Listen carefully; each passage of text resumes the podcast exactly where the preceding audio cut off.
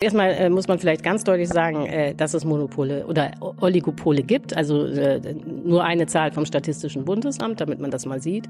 Im Augenblick ist es so, dass weniger als ein Prozent der Firmen in Deutschland ungefähr siebenundsechzig Prozent des Umsatzes kontrollieren. Das heißt, wir haben eine extrem konzentrierte Wirtschaft. Und schon wären wir wieder bei der Frage, wir müssen eigentlich aus dem Kapitalismus aussteigen. Ne?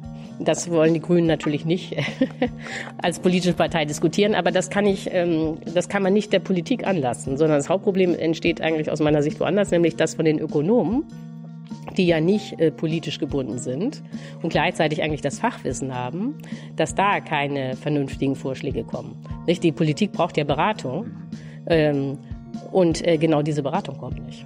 Nicht die Ökonomen aus meiner Sicht versagen komplett beim Thema Klimaschutz. Er hat mal Wirtschaftsminister und dann wurde auch noch Kanzler und äh, wird bis heute ebenso als großer Held der Wirtschaftsgeschichte gefeiert. Es gibt jede Menge Schulen, Straßen, Festsäle, die nach Erhard benannt werden. Es gibt keine Bundespressekonferenz mit Peter Altmaier, wo er nicht auf Ludwig Erhard kommt. Ja, genau.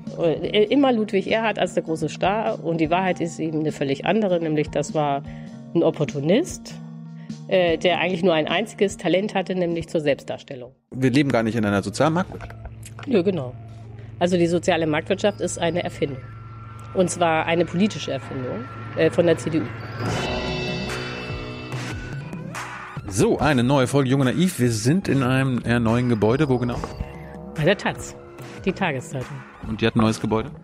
Ja, genau. Also wir sind eigentlich eine Tageszeitung, aber inzwischen machen wir als Immobilienunternehmen weiter. Sind wir Kapitalisten geworden? Oder? Ja, nee, wir sind eine Genossenschaft. Also wir gehören unseren Lesern. Das ist ja das Besondere. Mhm. Wer bist du? Ja, ich bin Ulrike Herrmann, arbeite seit äh, zweitausend, also seit genau zwanzig Jahren in der Taz und ich schreibe meistens über Wirtschaft. Warum tust du das? Hast du studiert? Bist du Wirtschaftsprofessorin? Äh, nee, Professorin bin ich natürlich ganz offensichtlich nicht, aber ich habe eine Banklehre und das ist ja im Journalismus außerordentlich selten, nicht? Weil die Banker verdienen ja so gut und so viel besser als die Journalisten, dass eigentlich Leute, die eine Banklehre haben oder Bankfinanzen äh, studiert haben, dass die alle in den Kreditinstituten dann auch arbeiten. Liebe Hörer, hier sind Thilo und Tyler. Jung und Naiv gibt es ja nur durch eure Unterstützung. Hier gibt es keine Werbung, höchstens für uns selbst. Aber wie ihr uns unterstützen könnt oder sogar Produzenten werdet, erfahrt ihr in der Podcast-Beschreibung. Zum Beispiel per PayPal oder Überweisung. Und jetzt geht's weiter. Warum hast du, hast du eine Bankkauffrau, eine Ausbildung gemacht oder hast du studiert? Nee, ich habe eine Ausbildung gemacht. Und bevor die Frage kommt, bei der Bayerischen Vereinsbank. Die gibt's aber gar nicht mehr, ne? Die ist dann. War nicht deine Schuld? Nee, das kann man wirklich nicht sagen, aber wurde dann später aufgekauft von der italienischen Großbank Unicredito und ist vom Markt verschwunden. Warum wolltest du das nach dem Abi machen? Wo kommst du her? Ähm, ich komme aus Hamburg, aus einem Stadtteil, der heißt Langenhorn. Kennen die meisten nicht, ist ganz im Norden an der Grenze zu Schleswig-Holstein und ist eigentlich ein Gebiet äh, sozialer Wohnungsbau, so kleine Reihenhäuser. Aber mittendrin äh, wohnte Helmut Schmidt. Ja, das ist sozusagen my claim to fame, dass ich äh, dreihundert Meter Luftlinie von Helmut Schmidt aufgewachsen bin. Hast du den auch in der Kindheit gesehen ab und zu? Also äh, Schmidt haben wir eigentlich nie gesehen, aber seine Frau Loki natürlich. Ne? Die war im Stadtteil außerordentlich beliebt. Und äh, meine Mutter hat behauptet, äh, Loki Schmidt hätte mir als Kleinkind beigebracht, wie man zählt. Ne? Also die, wir mussten auf dem Weg zur Produktion, so hieß äh, früher der Supermarkt, äh, mussten immer an den Garten der Schmidts vorbei. Da stand dann Loki Schmidt anscheinend, also ich kann mich nicht dran erinnern, und hat eben mit den Kindern und deren Müttern, die da vorbeikamen, geredet. Wie bist du aufgewachsen? Was haben deine Eltern gemacht? Also mein Vater war Chemieingenieur bei der Shell, äh, in einem in einer Fabrik, die hat äh, Schmieröle hergestellt. Und meine Mutter war, so war das ja früher, Hausfrau. Also eigentlich waren alle Mütter in dieser Reihenhaussiedlung, in der ich aufgewachsen bin, äh, als ich Kind war, eben Hausfrau und Mutter. Ne? Das war ja damals so die äh, Karriereoption für die Frau. Wann war das so, in den sechzigern, siebzigern? Ja, also ich bin äh, Jahrgang neunzehnhundertvierundsechzig und äh, ja, das waren also sechziger, siebziger. Ne? Da war das noch äh, völlig normal, dass die Mütter zu Hause waren. Und wenn Mütter gearbeitet haben, das äh, kam ja in ganz seltenen Fällen auch vor, dann war eben war es eigentlich so, dass dann äh, alle Mitleid mit den Kindern hier hatten, nicht? Die hießen dann eben Schlüsselkinder. Es gab ja auch noch gar keine Kinderbetreuung, nicht? Diese Kinder mussten dann irgendwie zu Hause sitzen und auf ihre Eltern warten. Und das wurde irgendwie als allgemeiner Skandal empfunden, weswegen es dann ganz klar war, dass die Mutter eigentlich zu Hause sein muss. Ja, so war das. In der D D R war es genau andersrum. Ja, genau. Das kann man nur sagen, dass die D D R in dem Fall deutlich fortschrittlicher war. Warum wolltest du keine Hausfrau werden? Das Peinliche ist, dass das gar nicht stimmt, dass ich nicht Hausfrau werden wollte. Also nein, ich meine, das ist wirklich im Rückblick völlig unglaublich. Und das war auch nichts, was mir bewusst war. Aber äh, eigentlich glaube ich, dass es immer so war, dass ich so als äh, Schülerin, auch noch als Studentin davon ausgegangen bin, dass ich dann irgendwann, äh, ich selber habe zwei Brüder, ne? Also dass ich auch irgendwie drei Kinder haben würde und letztlich auch irgendwie Hausfrau wäre und äh, so nebenher so ein bisschen arbeite, nicht? Aber das war, glaube ich, durchaus das Modell, an dem ich unbewusst gehangen habe. Denn als es nicht so kam, hatte ich überhaupt keine Idee, was ich jetzt machen sollte. Also ich war im Studium fertig und komplett ratlos.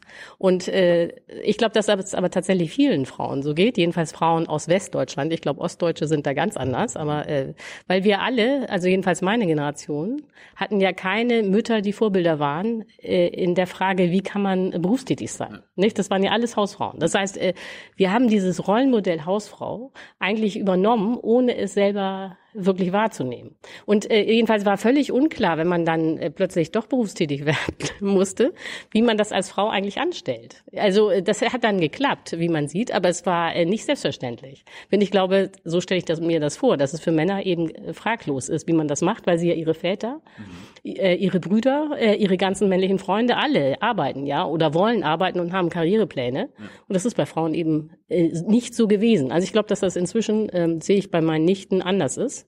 Aber in meiner Generation war das noch nicht so.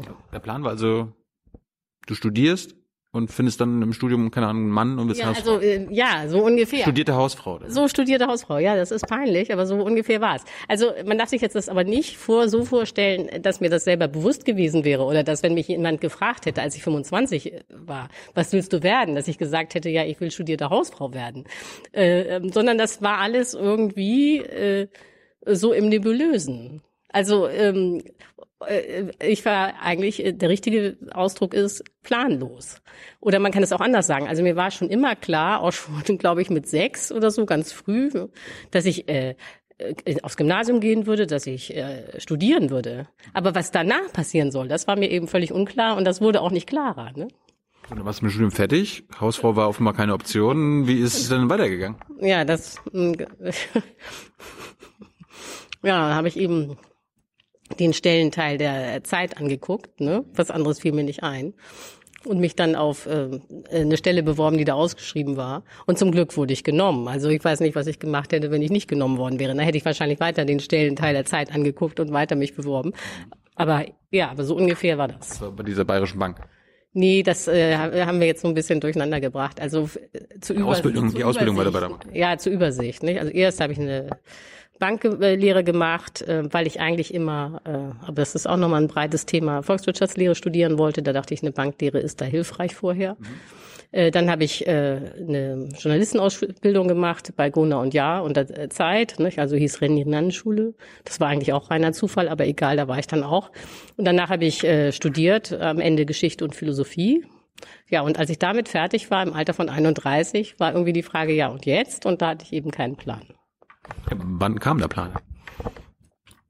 Der kam eigentlich äh, so konkret nie, sondern nee, das klingt äh, komplett absurd im Rückblick, aber eigentlich habe ich mich immer so treiben lassen von meinen Interessen und von den äh, Möglichkeiten, die sich gerade auftaten. Nicht? Also um das jetzt mal weiter zu erzählen, vielleicht damit der Überblick nicht verloren geht, dann war ich eben äh, zweieinhalb Jahre wissenschaftliche Mitarbeiterin der Körber-Stiftung in Hamburg. Das war Mitte der neunziger? Genau, das war von neunzehnhundertfünfundneunzig bis neunzehnhundertachtundneunzig.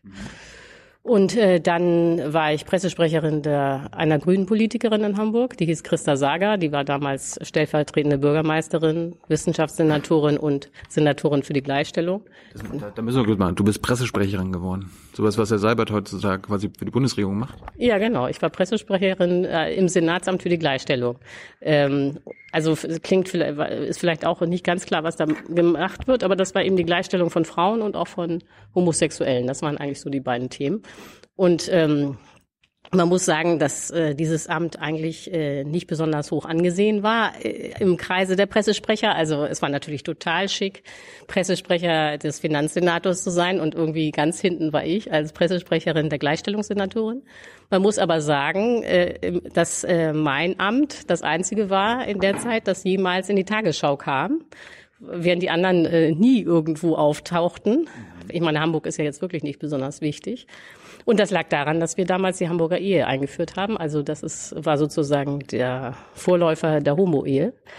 Ja, und äh, das musste natürlich äh, bundesweit vermarktet werden und äh, damit war ich dann beschäftigt. Interessant. Du warst auf einer Journalistenschule, wurdest dann aber erst Pressesprecherin? Nee, und dann habe ich erstmal studiert, genau. Ja, aber du, du hast nie vorher quasi für irgendein Medium gearbeitet. Das kam erst nach der Pressesprechertätigkeit. Ja, genau. Also ja, weil die meine Weg in die Journalistenschule war eben so wie immer bei mir. Also wie gesagt, das war ja immer alles total planlos. Und ähm, dann saß ich also in der Bank und das war alles interessant, aber es war völlig klar natürlich, dass ich nicht in der Bank bleiben will. Und dann habe ich eben auch mal wieder den Stellenteil der Zeit angeguckt. Und genau in dem Moment, wo ich da ange- den angeguckt habe, kam, war da eben diese Anzeige, wer will Journalist werden? Und da dachte ich, ach ja, ich. So, und da war ich zweiundzwanzig, das war die Anzeige der Henry-Nannen-Schule. Ich wusste gar nicht, was die Henry-Nannen-Schule ist und habe mich mal eben beworben. So. Und dann kam ich mit zweiundzwanzig zu, äh, bei der Henry-Nannen-Schule an und dann war ich dann steht, später bei dem Stern und bei der Brigitte. Und äh, das etwas Seltsame war eben damals, dass sich zwar rausstellte, dass ich schreiben kann, sonst wäre ich auch gar nicht genommen worden, aber ich war im Ernst äh, viel zu jung. Naja, man kann, ähm, also ich war nicht in der Lage, würde ich im Rückblick sagen, diese ethische Verantwortung zu tragen, äh, über andere Leute zu schreiben und sie damit in die Öffentlichkeit zu zerren. Das ist, ähm, das ist ja, äh, damit muss man ja verantwortungsvoll umgehen und das konnte ich mit zweiundzwanzig nicht. Also das hat mich völlig fertig gemacht. Und da dachte ich, ich muss erstmal erwachsen werden. Aber musstest du das lernen oder hast du es einfach gelernt zu vermeiden? Was heißt, also Menschen an die Öffentlichkeit ziehen? Ich meine, man muss ja, wenn man, also man muss ja über Menschen schreiben, sonst kann man ja nicht Journalist sein. Und das hat mich aber äh, überfordert, weil man kann ja nicht nur schreiben, wie toll die sind, nicht? Das wäre ja völliger Quatsch. Das muss ja ein wahrheitsgemäßer äh, ja, wahrheitsgemäßes Porträt sein. Aber genau das, nicht, dass man auch negativ über die Leute schreibt, äh, hat mich äh, völlig überfordert. Also jedenfalls kurz und gut, ich dachte, ich muss jetzt hier erstmal erwachsen werden. Ja, und da, deswegen habe ich nochmal studiert. Und dann bist du bei der Brigitte gelandet irgendwann? Nee, ähm, das war alles während der Ausbildung. Also äh, Gruner und Jahr gibt ja Geo, Brigitte, Stern raus unter anderem. Und das ähm, Volontariat bestand natürlich darin, dass man dann eben zum Teil bei diesen Zeitschriften war. Und äh, am ersten war es eben äh, beim Stern, nicht? Da war ich äh, irgendwie dreiundzwanzig, wohnte noch zu Hause, hatte von nichts eine Ahnung und machte ungelogen Scheckbuchjournalismus. Also habe ich äh, für Informationen gezahlt. Und äh, das äh, fand ich, äh, und ich hatte das, die ganze Zeit stand ich sozusagen neben mir, weil äh, äh, ich fand das alles so unglaublich, was ich selber da erlebt habe, nicht? Dass ich, äh, also erklär, erklär uns mal, wie, an einem konkreten Beispiel vielleicht. Naja, das konkrete Beispiel war, also ähm, da, das war dann alles neunzehnhundertachtundachtzig, ne? Im, ich würde mal sagen im Frühjahr. Und äh, da war AIDS ja noch neu. Und dann gab es in Solothurn, nee, nicht Solothurn, Sonthofen, also im Allgäu, den Fall, dass ein H I V-infizierter Italiener, äh, der auch noch in der Untersuchungshaft saß, Äh, abgeschoben werden sollte, aber äh, dann, um nicht abgeschoben zu werden, behauptet hat, er hätte eine minderjährige ähm, Försterstochter geschwängert. So, jetzt war die minderjährig und er hatte H I V. Also das war sozusagen, und er saß in Untersuchungshaft, sozusagen, das war Sex and Crime, nicht? Das war perfekt. So, und dann waren irgendwie alle äh, Boulevardblätter, ich würde den Stern ungern als Boulevard, Boulevardblatt bezeichnen, aber letztlich äh, haben wir ja auch Boulevardjournalismus gemacht. Da gab es ja noch solche Sachen wie die Quick und ähnliches, alles längst vergessen, solche Zeitungen, die waren nun also alle äh, hinter diesem Italiener und der Försterstochter eher. Und ähm, dann hat der Stern gesagt, äh, wir sollten doch einfach den Anwalt des Italieners kontaktieren und Geld zahlen. So, und dann bin ich nach Augsburg gefahren und habe diesem Anwalt Geld gegeben. Wie viel? Das waren äh, damals tausend äh, D-Mark, glaube ich. Damit er dir Zugang zum Klienten gibt? Äh, ja, damit es äh, Briefe gibt, genau, die man da dann abdrucken kann. Wie oft hast du denn am Ende gezahlt? Oder war das einmal? Ich glaube, wir haben nur einmal gezahlt. So, das war so, ja. Macht man das heutzutage immer noch? Äh, keine Ahnung. Ich weiß ehrlich gesagt gar nicht. Bei der Taz nicht, oder? äh, nee, hier in der Taz äh, zahlen wir nie Geld. Äh, ob der Stern so noch operiert, weiß ich nicht. Äh, ich weiß auch gar nicht, ob ich das jetzt hier hätte eigentlich so ausplaudern dürfen. Ja. Jetzt zu spät, ne? Hm. Wie, ähm, war, hast du die Taz damals schon gelesen? Also warst du schon ein politischer Mensch? Äh, ja, warst du schon so links drauf? Oder wie, wie, wie hat sich deine, deine politischen Ansichten, wie haben die sich die entwickelt? Naja, um erstmal diese äh, zur Taz. Ähm, äh, ja, ich habe sie vorher schon gelesen, bevor ich überhaupt angefangen habe. Also ich war auch vorher schon Genossin. Also es gab irgendwie wieder irgendwann in den neunzigern eine Rettungskampagne. Und ich habe damals, als ich dann schon Geld verdient habe, also muss irgendwie nach fünfundneunzig gewesen sein, äh, dachte ich mir auch, okay, ja, okay, ich äh, unterstütze jetzt mal die Taz, ich werde jetzt hier auch Genossin. Und das war aber dann natürlich äh, äh, ganz nett, dann selber... Ähm, Angestellte von sich selbst zu werden, nicht? Also ich bin ja praktisch mein eigener Chef. Mhm. Ich bin Genossin und arbeite hier. Das ist eigentlich super. Wie waren deine, deine politischen Ansichten? Wie haben, die haben die sich entwickelt? Hattest du damals eine Ideologie, die heute anders ist? Oder hat sich das so äh, ist gleich geblieben? Ich habe keine Ideologie, sondern ich vertrete hier die Wahrheit, nicht? Ne? Mhm. Nein. ähm, ja, also ich glaube, das ist meine Privattheorie, dass jeder Mensch irgendwann durch ein Ereignis politisiert wird. Und ähm, so rund um achtzehn, vielleicht bei manchen etwas früher, aber tendenziell so mit achtzehn. Und äh, dieses Ereignis, das einen dann politisiert, äh, prägt einen auch das ganze Leben. Und äh, bei mir war das äh, das Waldsterben, zweiundachtzig. Und ähm, ja, weil das für mich äh, ein absoluter Schock war, dass so ein äh, großes Ökosystem, also nicht ein kleiner Schmetterling, sondern gleich der ganze Wald, äh, tödlich bedroht ist. Also das war für mich der absolute Schock. Und ähm, deswegen zum Beispiel habe ich auch nie einen Führerschein gemacht, weil mir ganz klar war, dass das mit dem Auto überhaupt nicht geht. Dass das jetzt mich so schockiert hat mit dem Wald, ich glaube, andere Leute waren da äh, gelassener, ähm, liegt vielleicht daran, dass meine Mutter eigentlich aus dem Schwarzwald ist. Und dass dieses Wandern im Wald äh, so ganz zentral in meiner Kindheit war. Ja, jedenfalls äh, würde ich sagen, ich bin nicht links.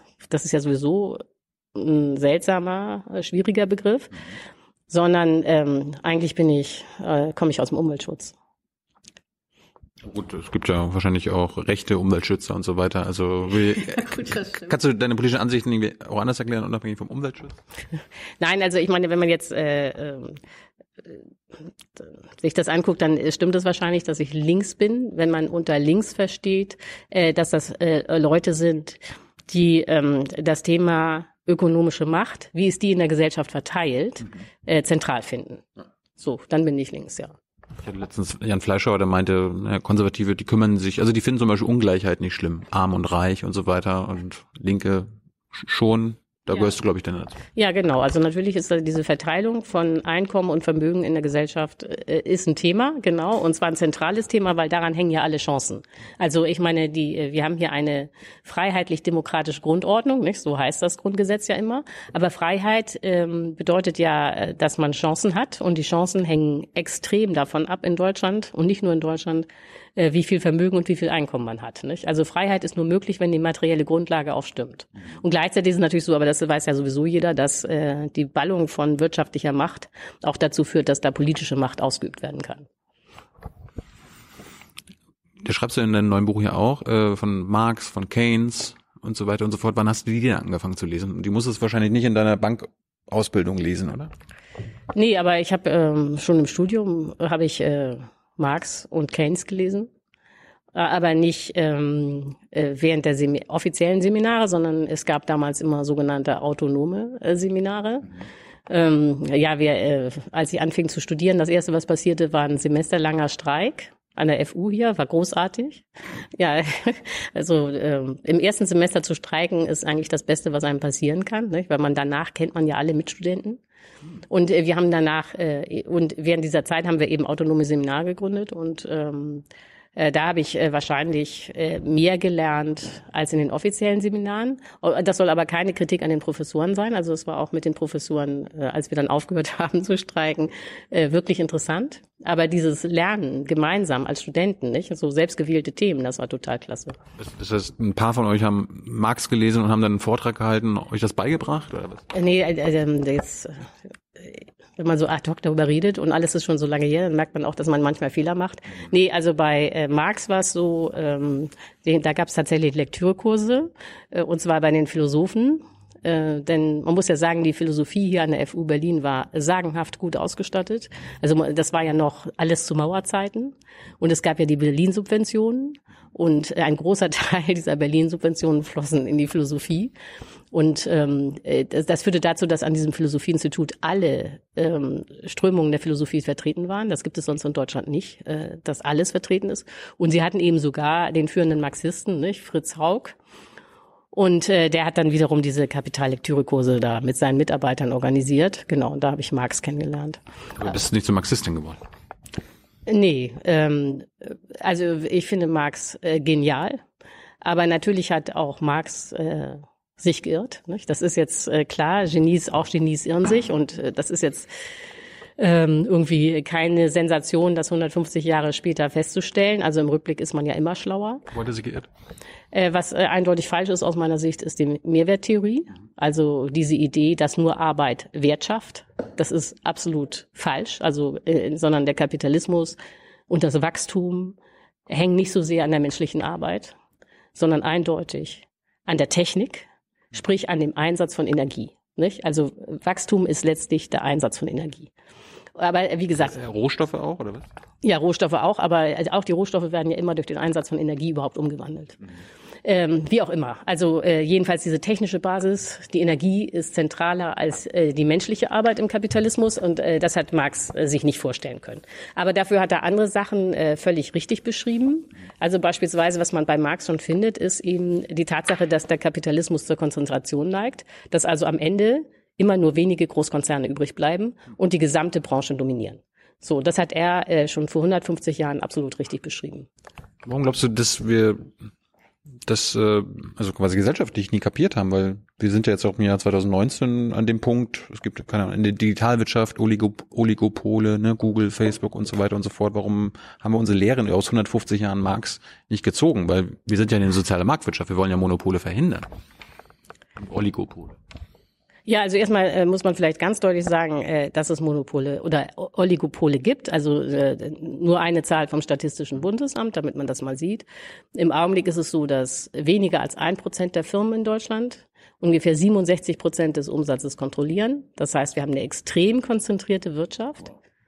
Äh, genau, also da sieht man schon, nicht? Einige wenige Giganten dominieren dann immer ihre äh, Branche. Ähm, ja, warum wird das nicht gesehen? Ähm, weil äh, man dann tatsächlich sich davon verabschieden müsste, zu glauben, dass wir in einer Marktwirtschaft leben. Nicht? In Marktwirtschaft heißt nämlich nicht, das glauben, glaube ich, viele Leute, dass es irgendwie Wochenmärkte gibt, wo äh, Äpfel und Birnen verkauft werden. Der Kartoffelmarkt von Hans-Werner Sinn erinnert mich. Ja, ja, genau. Herr, Herr Sinn äh, ist immer stark mit dem Kartoffelmarkt beschäftigt.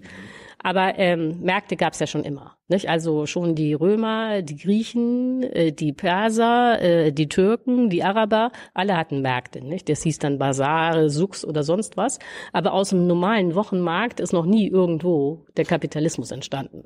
Und äh, die Marktwirtschaft ist auch tatsächlich äh, eine völlig andere Theorie. Da geht es jetzt nicht um den Wochenmarkt, sondern die Marktwirtschaft ist äh, die Idee, äh, dass es, äh, und das ist das Zentrum, dass es ganz viele Kunden gibt und die Kunden sind alle miteinander im äh, Wettbewerb und es gibt ganz viele Firmen oder Anbieter, die sind auch alle miteinander im Wettbewerb und dann treffen sich alle diese vielen Kunden und alle diese vielen Firmen auf dem Markt, ne? Das ist eigentlich auch eher eine ideelle Größe als ein realer Wochenmarkt und dann äh, soll es ähm, zu einem äh, Wettkampf um den besten Preis kommen, nicht? Und das Ergebnis ist dann eben der sogenannte Gleichgewichtspreis, heißt auch fairer Preis, heißt auch markträumender Preis. Und ähm, daraus entsteht also aus dieser Fiktion äh, sozusagen das, die berühmteste äh, Grafik äh, der Ökonomie, die auch jeder kennt, der noch nie Ökonomie studiert hat. Das sieht nämlich so aus, hier gibt's eine Angebotskurve und da gibt's eine Nachfragekurve und die schneiden sich und da, wo sich das dann schneidet, da gibt's den gerechten Preis. So, und das Ganze ist ja irgendwie hübsch, ne? Und Herr Sinn beispielsweise erzählt das auch immer und es steht auch in jedem Lehrbuch.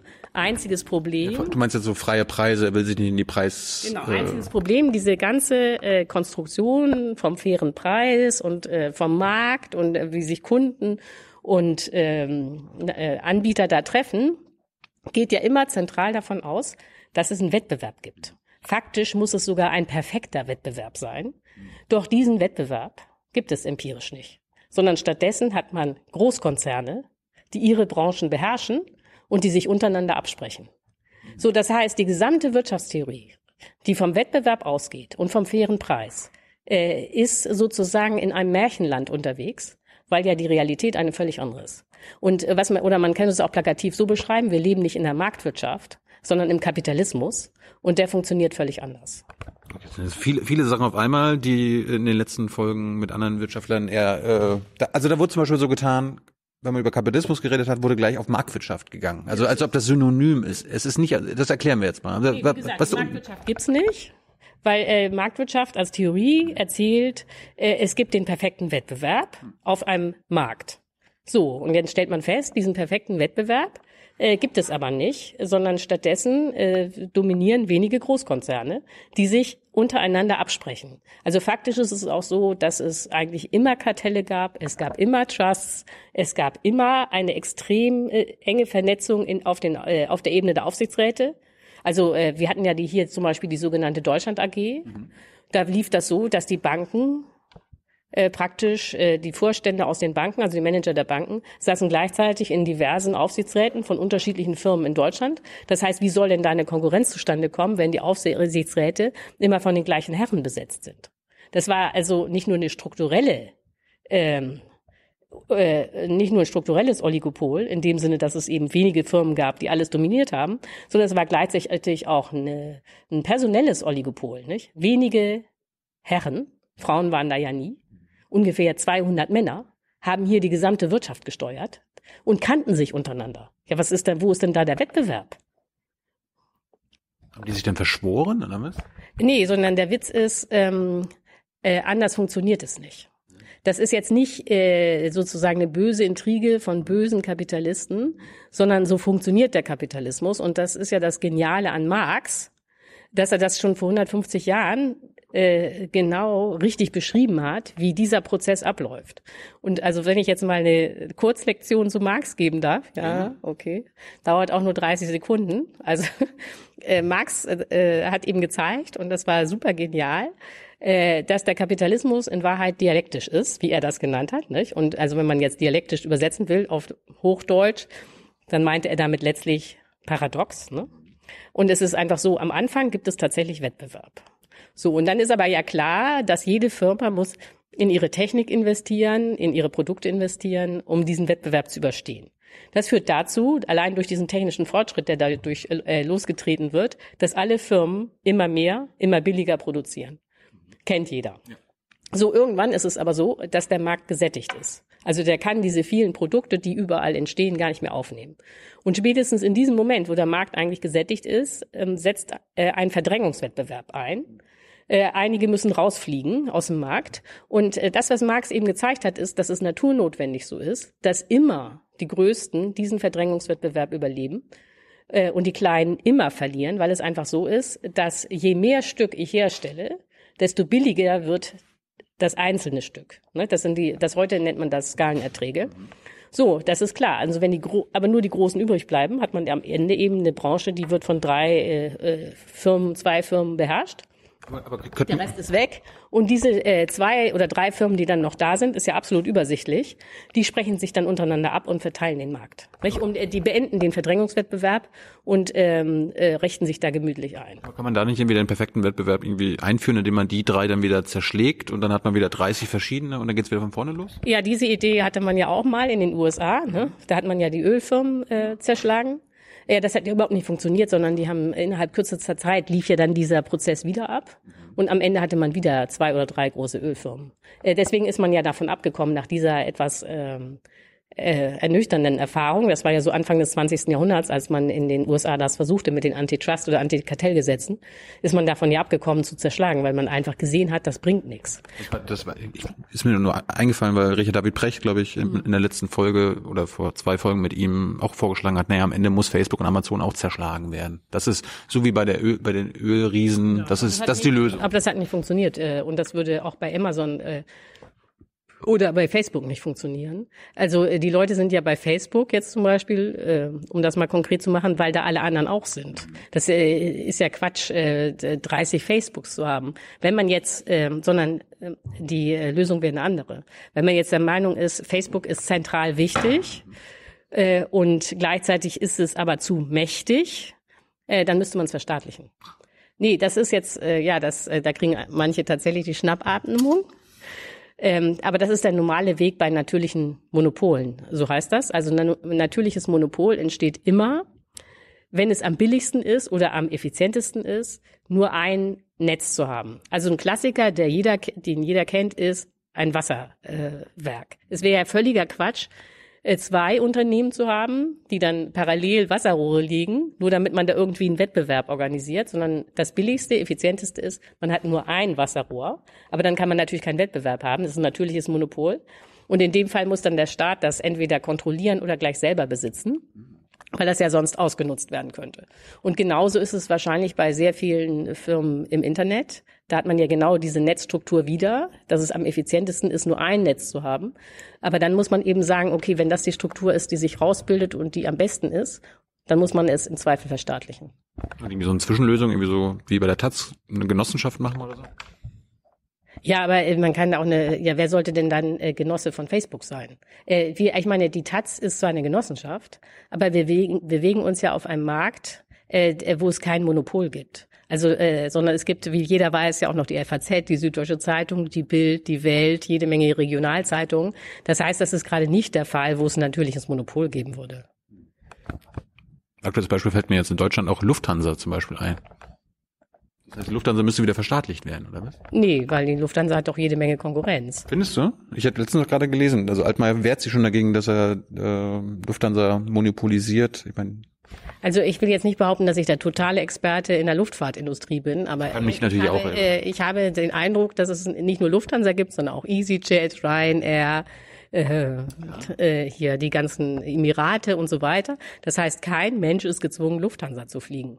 Außerdem gibt es noch die Möglichkeit, Bahn zu fahren, also oder äh, Auto zu fahren. Das heißt, es ist auch äh, kein Monopolmarkt. Was aber natürlich stimmt, ist, ähm, es gibt auch in der Luftfahrt nur wenige Konzerne. Ne? Das ist aber eigentlich in allen Branchen so. Es gibt auch nur wenige Chemieunternehmen, es gibt nur wenige Automobilfirmen, es gibt nur wenige Pharmafirmen und so weiter.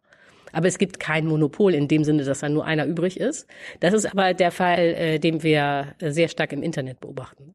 Jetzt sind wir ja gerade in der Krise, bleiben wir bei, wenn wir Monopole, Oligopole, Lufthansa mal weg, äh, Autoindustrie.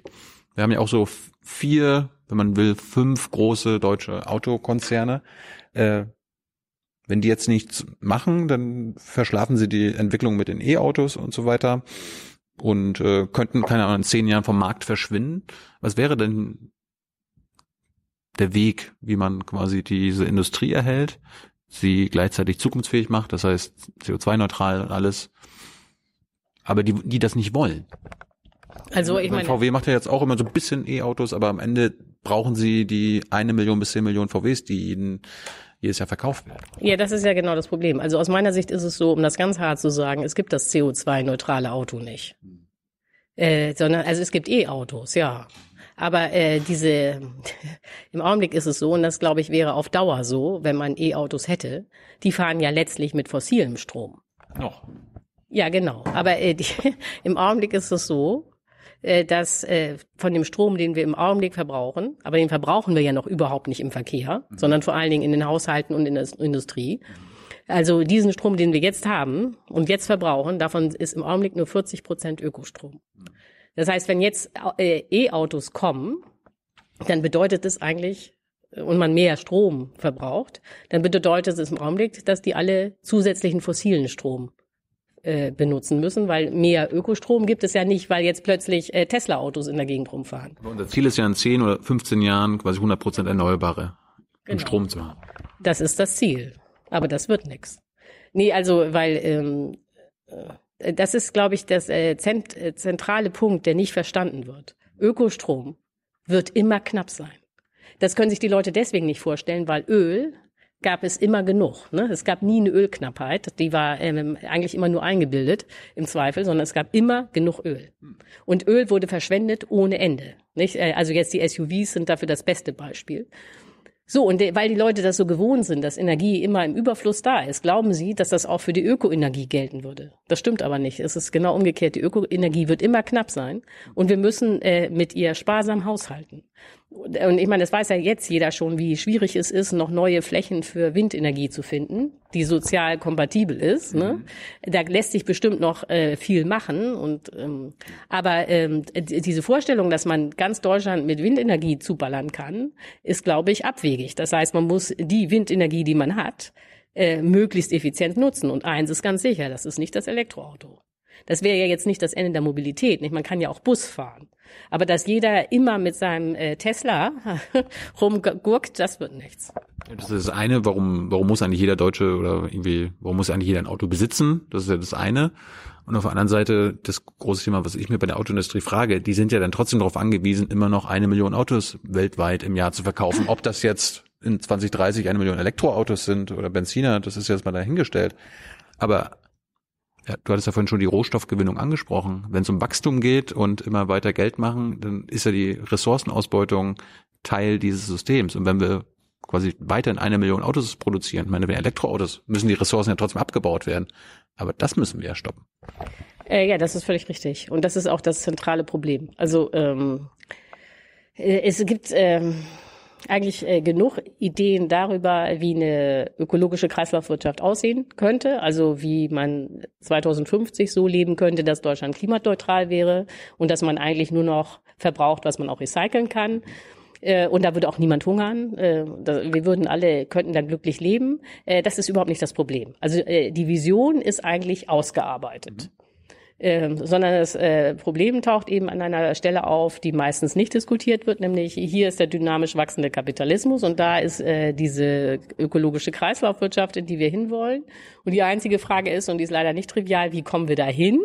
Nicht, ohne dass man unterwegs eine schwere Wirtschaftskrise produziert, die dann den Effekt hätte, das weiß man ja aus der Geschichte, dass die Leute wahrscheinlich einen rechtsradikalen Diktator wählen und dann hat man die Postwachstumsökonomie nie erreicht, nicht? Und gleichzeitig die Demokratie aufgegeben. Und natürlich ist die Automobilindustrie ein sehr gutes Beispiel, um dieses Problem zu erläutern, nicht? Also im Augenblick ist das so in Deutschland, dass direkt und indirekt eins Komma fünfundsiebzig Millionen Menschen in der Automobilindustrie arbeiten. So, und wenn man jetzt plötzlich sagt, hier ist aber nichts mehr mit Auto, ne, dann sind die arbeitslos, äh, dann ähm, äh, frisst sich das sofort in andere Branchen rein, denn die würden dann ja nicht mehr ins Restaurant gehen, nicht mehr in die Kinos gehen, nicht mehr konsumieren und so weiter. Das heißt, wenn man die Automobilindustrie in Deutschland einfach abschaffen würde, wäre das das Mega-Desaster.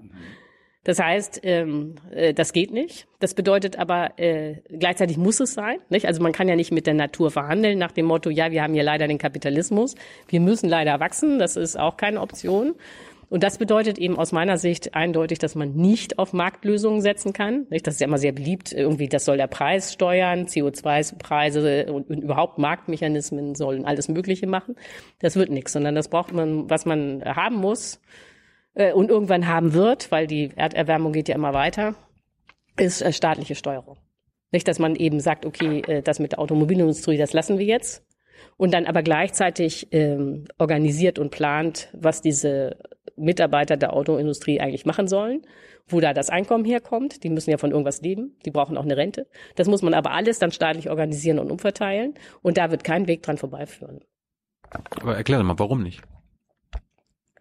Warum führt daran kein Weg vorbei? Erklär's mal für unsere Naiven. Ja, ich habe es ja versucht. Was? Ja. Nee, sag mal andersrum. Was verstehst du nicht? Ich, ich verstehe es. Ich bin, ich bin nur sicher, ob alle das äh, so verstehen, warum das alternativlos ist, dass das, also hört sich jetzt so an, als, als ob du sagst, das muss am Ende staatlich organisiert werden. Warum kann der Markt das nicht selbst machen? Erklär es nochmal.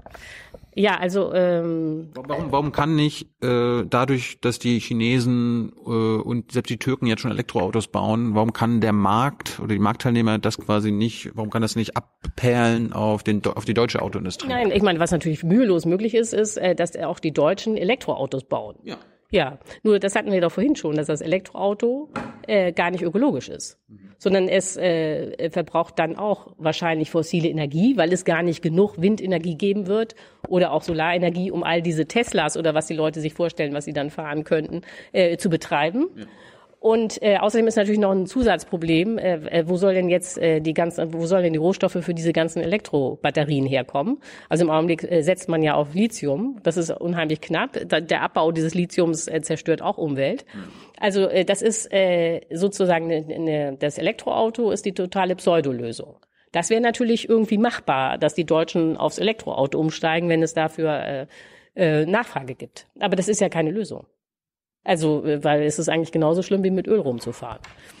Das, das Ding ist ja, wir haben aktuell fünfzig bis sechzig Millionen angemeldete Autos ja, genau. auf deutschen Straßen. Ich glaube, das sind dreiundsechzig Millionen, ja. Wir müssen, eines der Ziele, was ich in den letzten Jahren gelernt habe, wir müssen weniger Autos auf den Straßen ja, haben. Das heißt, es bringt ja jetzt nichts, dass immer wieder neue Autos genau. gekauft werden. Ja. Also da den, sind wir uns einig, genau. Da denke ich mir dann, eigentlich müssten wir einen Weg finden, oder die Autoindustrie müsste einen Weg finden, wie die bisherigen Autos, die auf der Straße sind, äh, klimaneutral werden. Also quasi, wie man den Elektromotoren äh, einbauen kann. Ich meine, ist jetzt auch keine perfekte Lösung, aber besser als ein neues Elektroauto zu bauen. Ja, aber äh, also ich bin auch dafür, äh, äh, alle Autos zu recyceln. Und ähm, nur das Problem ist doch, ähm, ein Elektroauto ist doch nur ökologisch, wenn der Strom ökologisch hergestellt wird. Also entweder mit Solarpanelen oder mit Windrädern. Ja, dieser Ökostrom, den gibt's aber hier in Deutschland nicht. Und den wird es auch absehbar in dieser Menge nicht geben. Natürlich kann man die Windenergie noch ausbauen, aber nie in dem Maße, dass alle Elektroautos, die hier rumgurken, äh, mit Windenergie äh, betankt werden können. So, und dann hat man das Problem, dass man ein Elektroauto hat. Das sieht wahnsinnig äh, sauber aus, aber der Strom kommt leider aus der Kohle. Ja, und wo ist dann der Vorteil? Denn diese Kohle produziert dann ja äh, C O zwei Emissionen. Äh, bis der Strom von einem Kohlekraftwerk in dem Elektroauto da ist, ist äh, eine immense Verschwendung passiert über die Leitung und so weiter. Der Wirkungsgrad ist ja nicht gerade der höchste. Mhm. Da muss man knallhart sagen, dann könnten die eigentlich auch mit Öl fahren. Das wäre wahrscheinlich in der Gesamtbilanz äh, äh, gar nicht schlechter. Ich bin ein bisschen überrascht, weil die Scientists for Future, so Volker Quaschning meint, das wäre eigentlich gar kein Problem, jetzt, äh, dass wir hundert Prozent Erneuerbare erreichen oder noch mehr, hundertzehn, hundertzwanzig Prozent, wie man es will. Ja, ich habe mir diese äh, Studien äh, auch angeguckt, ähm, aber wenn man, wenn man diese Studien sich anguckt, dann ist eins immer ganz klar, es steht da in jeder Studie, dass letztlich dieser Individualverkehr weg muss. Nur dann, ähm, also kein Elektroauto, sondern gar kein Auto mehr. Nicht? Sonst ist das nicht möglich, Deutschland komplett äh, auf Ökostrom umzustellen. Schaffen wir das denn? Also meinst du, wir könnten, können den Deutschen beibringen oder Menschen in Europa beibringen, dass nicht jeder mehr ein Auto haben muss, sondern wir uns alles teilen? Äh, ich glaube, das ist äh, gar nicht äh, das Problem jetzt bei den Konsumenten. Ähm, also viele hängen an ihrem Auto und so weiter. Aber ist, äh, letztlich ist das Problem tatsächlich nicht der Konsument, sondern das Problem ist, äh, was wir vorhin hatten, angenommen, es gäbe keine Autos mehr, was macht man jetzt mit diesen eins Komma fünfundsiebzig Millionen Menschen, die im Augenblick in Deutschland direkt oder indirekt äh, mit dem äh, vom Auto leben? Ja.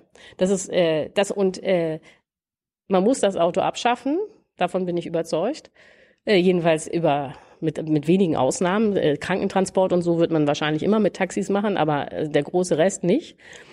So, und ähm, ja, und äh, damit diese eins Komma fünfundsiebzig Millionen äh, dann äh, ein Einkommen haben, also von irgendwas leben können, eine Rente haben, das muss man doch alles staatlich organisieren. Vor allen Dingen, wenn man das mal zu Ende denkt, äh, wie ein klimaneutrales Deutschland aussehen würde.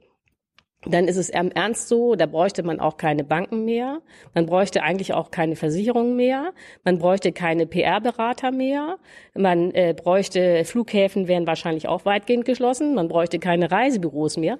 Also man muss sich schon klar machen, dass Klimaneutralität bedeuten würde, dass ganz viel wegfällt. So, und äh, dann, das sind dann Millionen von Arbeitsplätzen. Und spätestens da wird ja irgendwie klar, dass man das nur noch hinkriegt, wenn der Staat da äh, sehr stark steuert. Äh, umgekehrt gibt es natürlich ähm, Aufgaben, äh, die es jetzt nicht gibt, die aber demnächst auftauchen werden. Also beispielsweise wird man äh, sehr intensiv, nehme ich mal an, ökologische Landwirtschaft betreiben müssen, damit äh, man überhaupt noch mit dem Klimawandel zurechtkommt, die Schäden reduziert, überhaupt noch äh, Pflanzen auch hat, die dann äh, tatsächlich Erträge abwerfen. Man muss den Humus wieder aufbauen. Also äh, sozusagen etwas übertrieben würde es darauf hinauslaufen, dass Leute, die vorher in der Bank gearbeitet haben oder im Journalismus oder in der Autoindustrie, hinterher im, im Ökolandbau sitzen. Ähm, so, und das, äh, ja, das äh, kann sich äh, überhaupt niemand vorstellen. Also die, äh, äh, die Herausforderungen, die da auf uns zukommen, äh, die sind den meisten Leuten, glaube ich, äh, noch tatsächlich überhaupt nicht klar. Und äh, äh, die einzige Analogie, die ich jemals bei meinen äh, Recherchen gefunden habe, ist nun ausgerechnet, wirkt vielleicht auch ein bisschen komisch, äh, die äh, britische Kriegswirtschaft ab äh, neunzehnhundertneununddreißig. Aber dann wird das vielleicht nochmal klar, äh, worum es da gehen würde. Ähm, das ist natürlich wirklich nur eine Analogie, aber äh, ist eigentlich ganz interessant. Also die ähm, Briten haben ja den Zweiten Weltkrieg nicht unbedingt vorausgesehen, nicht, sondern sie dachten ja, dass mit ihrer Appeasement-Politik könnten sie Hitler irgendwie äh, befrieden. So nach dem Motto, wir geben ihm das Sudetendeutschland, wir geben ihm Österreich und dann ist er ja vielleicht zufrieden. Und dass das irgendwie alles nichts wird und eine einzige äh, Fiktion war, das wurde ihnen erst im März neunzehnhundertneununddreißig klar, als Hitler in Prag stand. Und äh, dann, als er äh, Polen überfiel am ersten September neunzehnhundertneununddreißig, war ihm klar, okay, das ist jetzt der Weltkrieg. Jetzt saßen aber die Engländer ja vor dem Problem, dass sie auf diesen Weltkrieg sich nicht so richtig vorbereitet hatten. Und gleichzeitig klar war, dass Hitler den Weltkrieg aber nur gewinnen kann, wenn er Großbritannien erobert. Das war, hat Hitler immer gesagt, das war strategisch komplett klar. Das natürlich unbedingt äh, umgekehrt bedeutet, dass der Zweite Weltkrieg strategisch schon im Sommer neunzehnhundertvierzig verloren war, nämlich als Hitler Großbritannien nicht einnehmen konnte. Gut, aber das ist ja jetzt nicht das Thema. Jedenfalls die Engländer standen vor dem Problem, dass sie in kürzester Zeit, in wenigen Monaten, äh, von der Friedens- auf eine Kriegswirtschaft umstellen mussten, was ja nichts anderes bedeutet, und das ist die Analogie zu heute, dass sie ihre Friedenswirtschaft schrumpfen mussten. Nicht? Also ein äh, blühender Kapitalismus musste plötzlich äh, äh, in, in seiner eigentlichen Funktionsweise stark zurückgedrängt werden, um dann stattdessen äh, Dinge zu bauen, mit denen man eigentlich nichts anfangen kann, nämlich äh, Panzer, äh, Schiffe, äh, Militärflugzeuge. So, und äh, äh, diese Kriegswirtschaft war also ein geschrumpfter Kapitalismus. Und deswegen ist es so interessant, weil man sehen kann, wie man einen Kapitalismus schrumpfen kann. Und äh, was äh, die Engländer eben gemacht haben, interessanterweise ist, äh, es war eine Planwirtschaft, aber äh, mit einem privaten Unterbau. Also die ähm, Fabriken, die Restaurants, die Läden, das wurde alles nicht verstaatlicht, das blieb privat. Aber der Staat hat eben vorgegeben, was noch produziert wird, damit die Leute nicht verhungern, nicht? Damit genug äh, Nahrung und Kleidung da ist.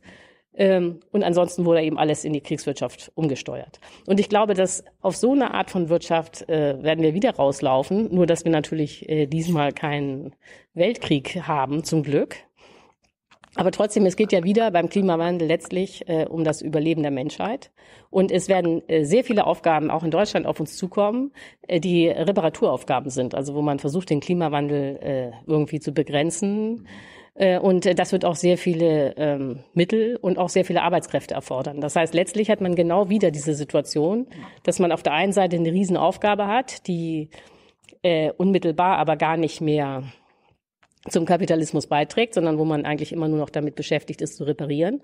Und auf der anderen Seite muss aber genug übrig bleiben äh, und das muss auch gerecht verteilt werden, ähm, damit alle äh, mitmachen und mitmachen können. Und in, äh, in England war es eben so, dass man dann auch, äh, das war die zweite Aufgabe vom Staat, er hat nicht nur vorgegeben, was die Fabriken äh, produzieren sollen, sondern man hat eben gleichzeitig rationiert. Äh, die Engländer haben nie gehungert, aber es war rationiert, äh, eben dann, um sicherzustellen, dass alle gerecht behandelt werden. Und ich glaube, auch sowas, so eine Art Rationierung wird es wieder geben. Das hast du gerade nur gesagt, wenn man zu Ende denkt, dann braucht es auch keine Banken und Versicherungen mehr. Kannst du das kurz erklären?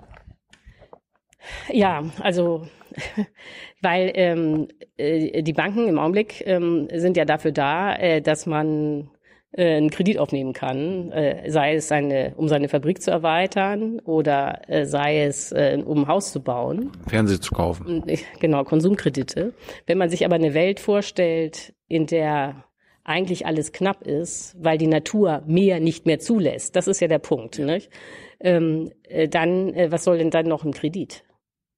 Äh, um äh, in äh, äh, in eine Fabrik zu investieren. Also man muss wahrscheinlich investieren, ähm, aber das wird ja dann auch ähm, mehr oder minder staatlich gesteuert. Also vielleicht ähm, gibt es dann weiterhin Banken, aber nicht in dem Sinne, wie wir sie heute kennen. Also wie man das dann mit dem Geld genau organisiert, wird sich zeigen. Aber im Augenblick ist ja so, dass die allermeisten Banken mit dem normalen Kreditgeschäft äh, sowieso gar nichts mehr zu tun haben, sondern wenn man jetzt zum Beispiel mal die Deutsche Bank annimmt, nimmt, da kann man das sehr schön in der Bilanz sehen, dann ist das so, dass normale Kredite an normale Firmen oder normale Häuslebauer sind zehn Prozent der Bilanz und der Rest ist reine Spekulation. Also entweder Derivate oder Kredite an andere Banken und so. Und diesen ganzen Überbau, nicht, äh, den, äh, den wird es nicht mehr geben, weil der stört dann nur in so einer ähm, äh, Wirtschaft, die versucht, klimaneutral zu überleben. Und das wird natürlich, äh, also wer heute Investmentbanker ist, wird morgen nicht mehr gebraucht. Und Versicherung? Ja, die Versicherungen leben ja ganz wesentlich davon, dass es, dass sie Lebensversicherungen verkaufen in allen Varianten. Also ob das jetzt Riester-Rente heißt oder kapitalgedeckte Lebensversicherung oder Risikolebensversicherung oder sonst was. Ähm Und ähm, das ist ja immer dieses Modell, das kennt auch jeder. Man spart äh, so Prämien an und hinterher hat man die Hoffnung, dass man mehr wieder aus der Versicherung rausbekommt, nicht? Letztlich ist also äh, die Versicherung das gelebte Prinzip Wachstum. So, und aber äh, wir werden auf eine Welt zusteuern, wo es kein Wachstum mehr geben kann. Äh, ja, und dann ist natürlich eine Versicherung auch völlig überflüssig. Also äh, dann äh, man kann, also dieses ganze Idee, man spart und hinterher kriegt man Zinsen und man dann kriegt man wieder mehr Geld raus, das hat sich dann irgendwie auch erledigt, ne? Ja, ja, du lässt gerade einige Träume platzen, glaube ich. Es sind wahrscheinlich gerade ein paar Leute, die machen ihre Ausbildung bei der Allianz oder das irgendwas. Das ist ja falsch. Also ich glaube, es ist wichtig zu verstehen, wie unsere Welt funktioniert. Ähm, also das ist auch, glaube ich, das Hauptproblem bei vielen Leuten, die den Kapitalismus abschaffen wollen mhm. und transformieren wollen. Die, sie haben gar nicht verstanden, wie das System funktioniert, das sie abschaffen wollen, ne?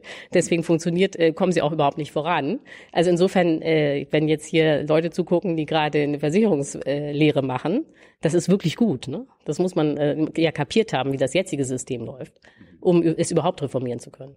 Gibt es noch irgendwelche anderen Punkte, die Antikapitalisten nicht verstehen, aber die verstehen sollten? Naja, ich glaube, dass das, äh, das hatten wir ja jetzt die ganze Zeit schon, nicht? Das, ähm, das Hauptproblem ist, glaube ich, dass die meisten Leute äh, immer äh, statisch denken. Also äh, in dem Sinne, dass sie glauben, das Einkommen sei da und das könnte man jetzt verteilen. Das Problem ist aber eben, und das am liebsten noch Markt, nach irgendwelchen Marktgesetzen. Das Problem ist aber, dass im Kapitalismus das Einkommen nur entsteht, wenn das Gesamtsystem wachsen darf. In dem Moment, wo man das Wachstum rausnimmt, ist eigentlich der Kapitalismus auch zu Ende. Aber das ist nicht ein friedvolles Ende, sondern dann geht's in die umgekehrte Richtung. Also wenn der Kapitalismus nicht wachsen darf, Ähm, dann schrumpft er und zwar unkontrolliert. Das darf man sich auch keineswegs äh, friedlich vorstellen, sondern das ist ähm, das absolute Desaster. Das heißt, ähm, mit dem Kapitalismus, der ja nur entweder Krise oder Wachstum kennt, wird man diese riesige Umgestaltung, vor der wir stehen, äh, gar nicht bewältigen können. Und äh, genau deswegen werden wir aus dem Kapitalismus aussteigen müssen und so eine Art äh, staatlichen, äh, so eine Art Planwirtschaft mit privatem Unterbau, äh, Umbau, äh, umwechseln müssen oder so. Also wie gesagt, das ist, ähm, das sind nur Analogien, ne? Denn das Kernproblem ist natürlich, dass wir alle im Kapitalismus aufgewachsen sind. Wir kennen kein anderes System. Zudem ist der Kapitalismus ein totales System. Also er hat alles durchdrungen. Nicht nur, wie wir wirtschaften, sondern auch, wen wir heiraten, wie wir unsere Kinder erziehen, wie wir Freizeit verbringen. Alles ist vom Kapitalismus geprägt. Das heißt, keiner von uns kann sich wirklich ein Außen vorstellen, ne? Gleichzeitig ist klar, so wie das jetzt läuft, äh, marschieren wir direkt in den Untergang. Aber warum sagen selbst die Grünen das nicht, äh, dass wir aus dem Kapitalismus aussteigen müssen? Naja, weil sie ähm, natürlich wiedergewählt werden wollen. Also es ist jetzt aber äh, keine Kritik, nicht? Also vielleicht sollte ich äh, hier zwecks Transparenz sagen, dass ich selber Mitglied der Grünen bin. Mhm. Und ähm, sozusagen als politische Partei kann ich verstehen, dass die Grünen äh, nur das machen, ähm, was sozusagen für die Wähler und innerhalb des Systems äh, akzeptabel ist. Aber das führt natürlich dazu, dass die Grünen jetzt sagen, sie wollen vierzig Euro die C O zwei Tonne. Und Marktgesetze? Ja, sind die Marktgesetze. Aber eigentlich müsste man hundertachtzig äh, Euro die Tonne verlangen, mindestens. Nur das äh, geht eben nicht, weil dann wäre die deutsche Automobilindustrie sofort am Ende. Dann wären wir wieder bei der Frage, was machen wir mit eins Komma fünfundsiebzig Millionen Arbeitsleuten? Und schon wären wir wieder bei der Frage, wir müssen eigentlich aus dem Kapitalismus aussteigen. Ne?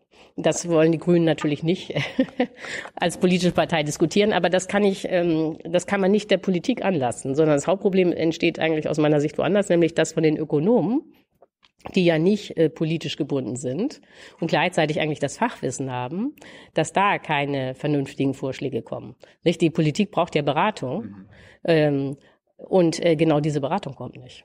Nicht die Ökonomen aus meiner Sicht versagen komplett beim Thema Klimaschutz. Jetzt meinte sie ja, es gibt keine Marktwirtschaft. Jetzt bin ich aber aufgewachsen. Ich meine, dein Buch, dein neues Buch ist ja jetzt auch äh, Deutschlands ein Wirtschaftsmärchen. Äh, erstens habe ich mal gelernt, es gab ein Wirtschaftswunder. Und zweitens, wir leben in einer sozialen Marktwirtschaft. Wenn du sagst, es gibt keine Marktwirtschaft, dann heißt das heißt es auch, wir leben gar nicht in einer sozialen Marktwirtschaft. Ja, genau. Also die soziale Marktwirtschaft ist eine Erfindung. Und zwar eine politische Erfindung äh, von der C D U. Ähm, also die soziale Marktwirtschaft, äh, so wird ja behauptet, ist irgendwie nach äh, dem Zweiten Weltkrieg über Deutschland gekommen. Ludwig ne? Erhard hat sie erfunden. Ludwig Erhard hat sie erfunden, genau. Und äh, das sind ja dann so verschiedene äh, Mythen, die da ineinander äh, äh, greifen. Erstens, nach dem Zweiten Weltkrieg passierte in der deutschen Wirtschaft was völlig Neues. Zweitens, das gehört auch zu dieser Legende von der sozialen Marktwirtschaft, diese soziale Marktwirtschaft, dieses Wunderkonstrukt gibt es nur in Deutschland und sonst nirgendwo. Und drittens, dieser sozialen Marktwirtschaft haben wir das Wirtschaftswunder zu verdanken, das es natürlich auch nur in Deutschland gab, denn die anderen hatten ja diese soziale Marktwirtschaft nicht. Der Zweite Weltkrieg war ja auch nur in Deutschland. Genau, so ungefähr. Der Zweite Weltkrieg war auch nur in Deutschland. Frankreich, Spanien, Italien, ja, genau. Die wurden ja verschont. Ne? Ja, genau. So, das, das ist irgendwie so äh, die Erzählung. Und natürlich Ludwig Erhard als Erfinder des Ganzen.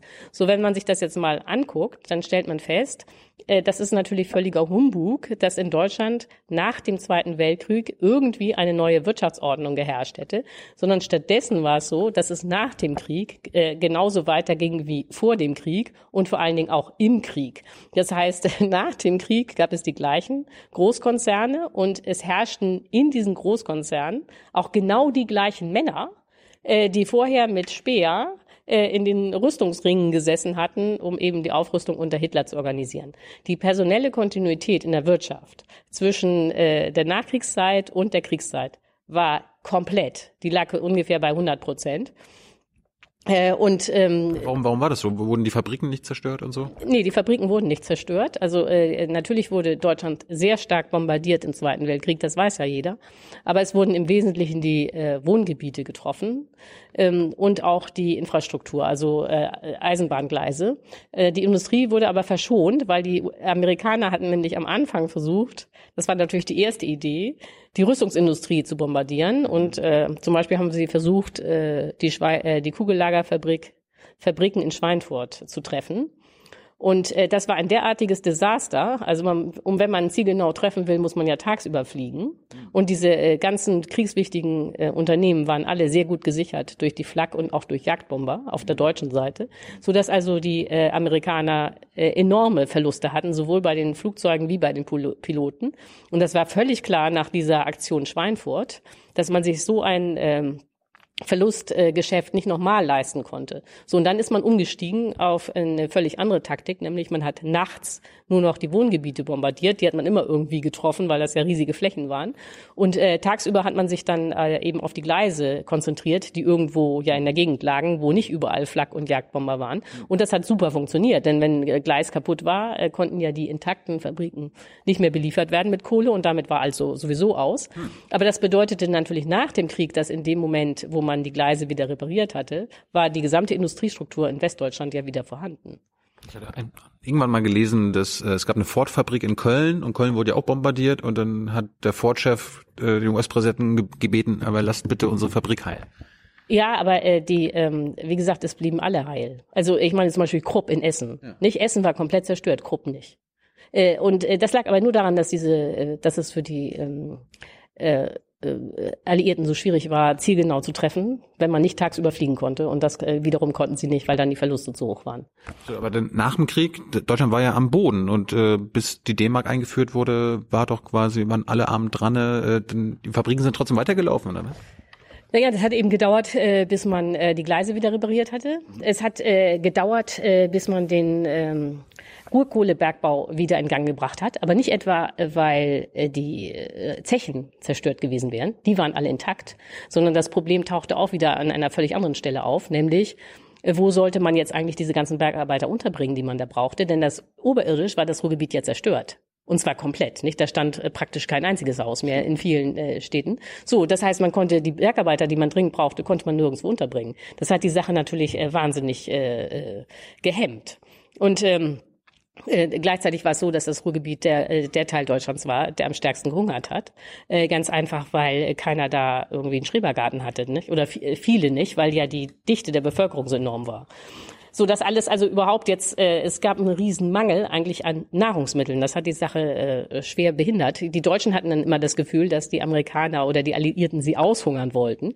Äh, das war aber äh, nicht der Fall, sondern das Problem war, und das haben die Deutschen irgendwie nie verstanden, obwohl es total logisch war, es war, handelte sich ja um Weltkrieg. Das heißt, weltweit äh, waren Ackerflächen zerstört worden, und zwar in einem riesigen Ausmaß. Allein die Ukraine oder auch äh, in Asien ist äh, ganz viel zerstört worden, oder auch die Niederlande. So, und dann gab es einfach zu wenig Weizen. Und ähm, es fehlten sowieso weltweit Millionen Tonnen Weizen. Und dann äh, war und dann mittendrin noch Deutschland, das gar nichts äh, sich äh, gar nicht mehr ernähren konnte. Und äh, es gab ja, und das hat eben drei Jahre gedauert, bis ungefähr achtundvierzig, äh, bis es wieder genug äh, Weizen gab.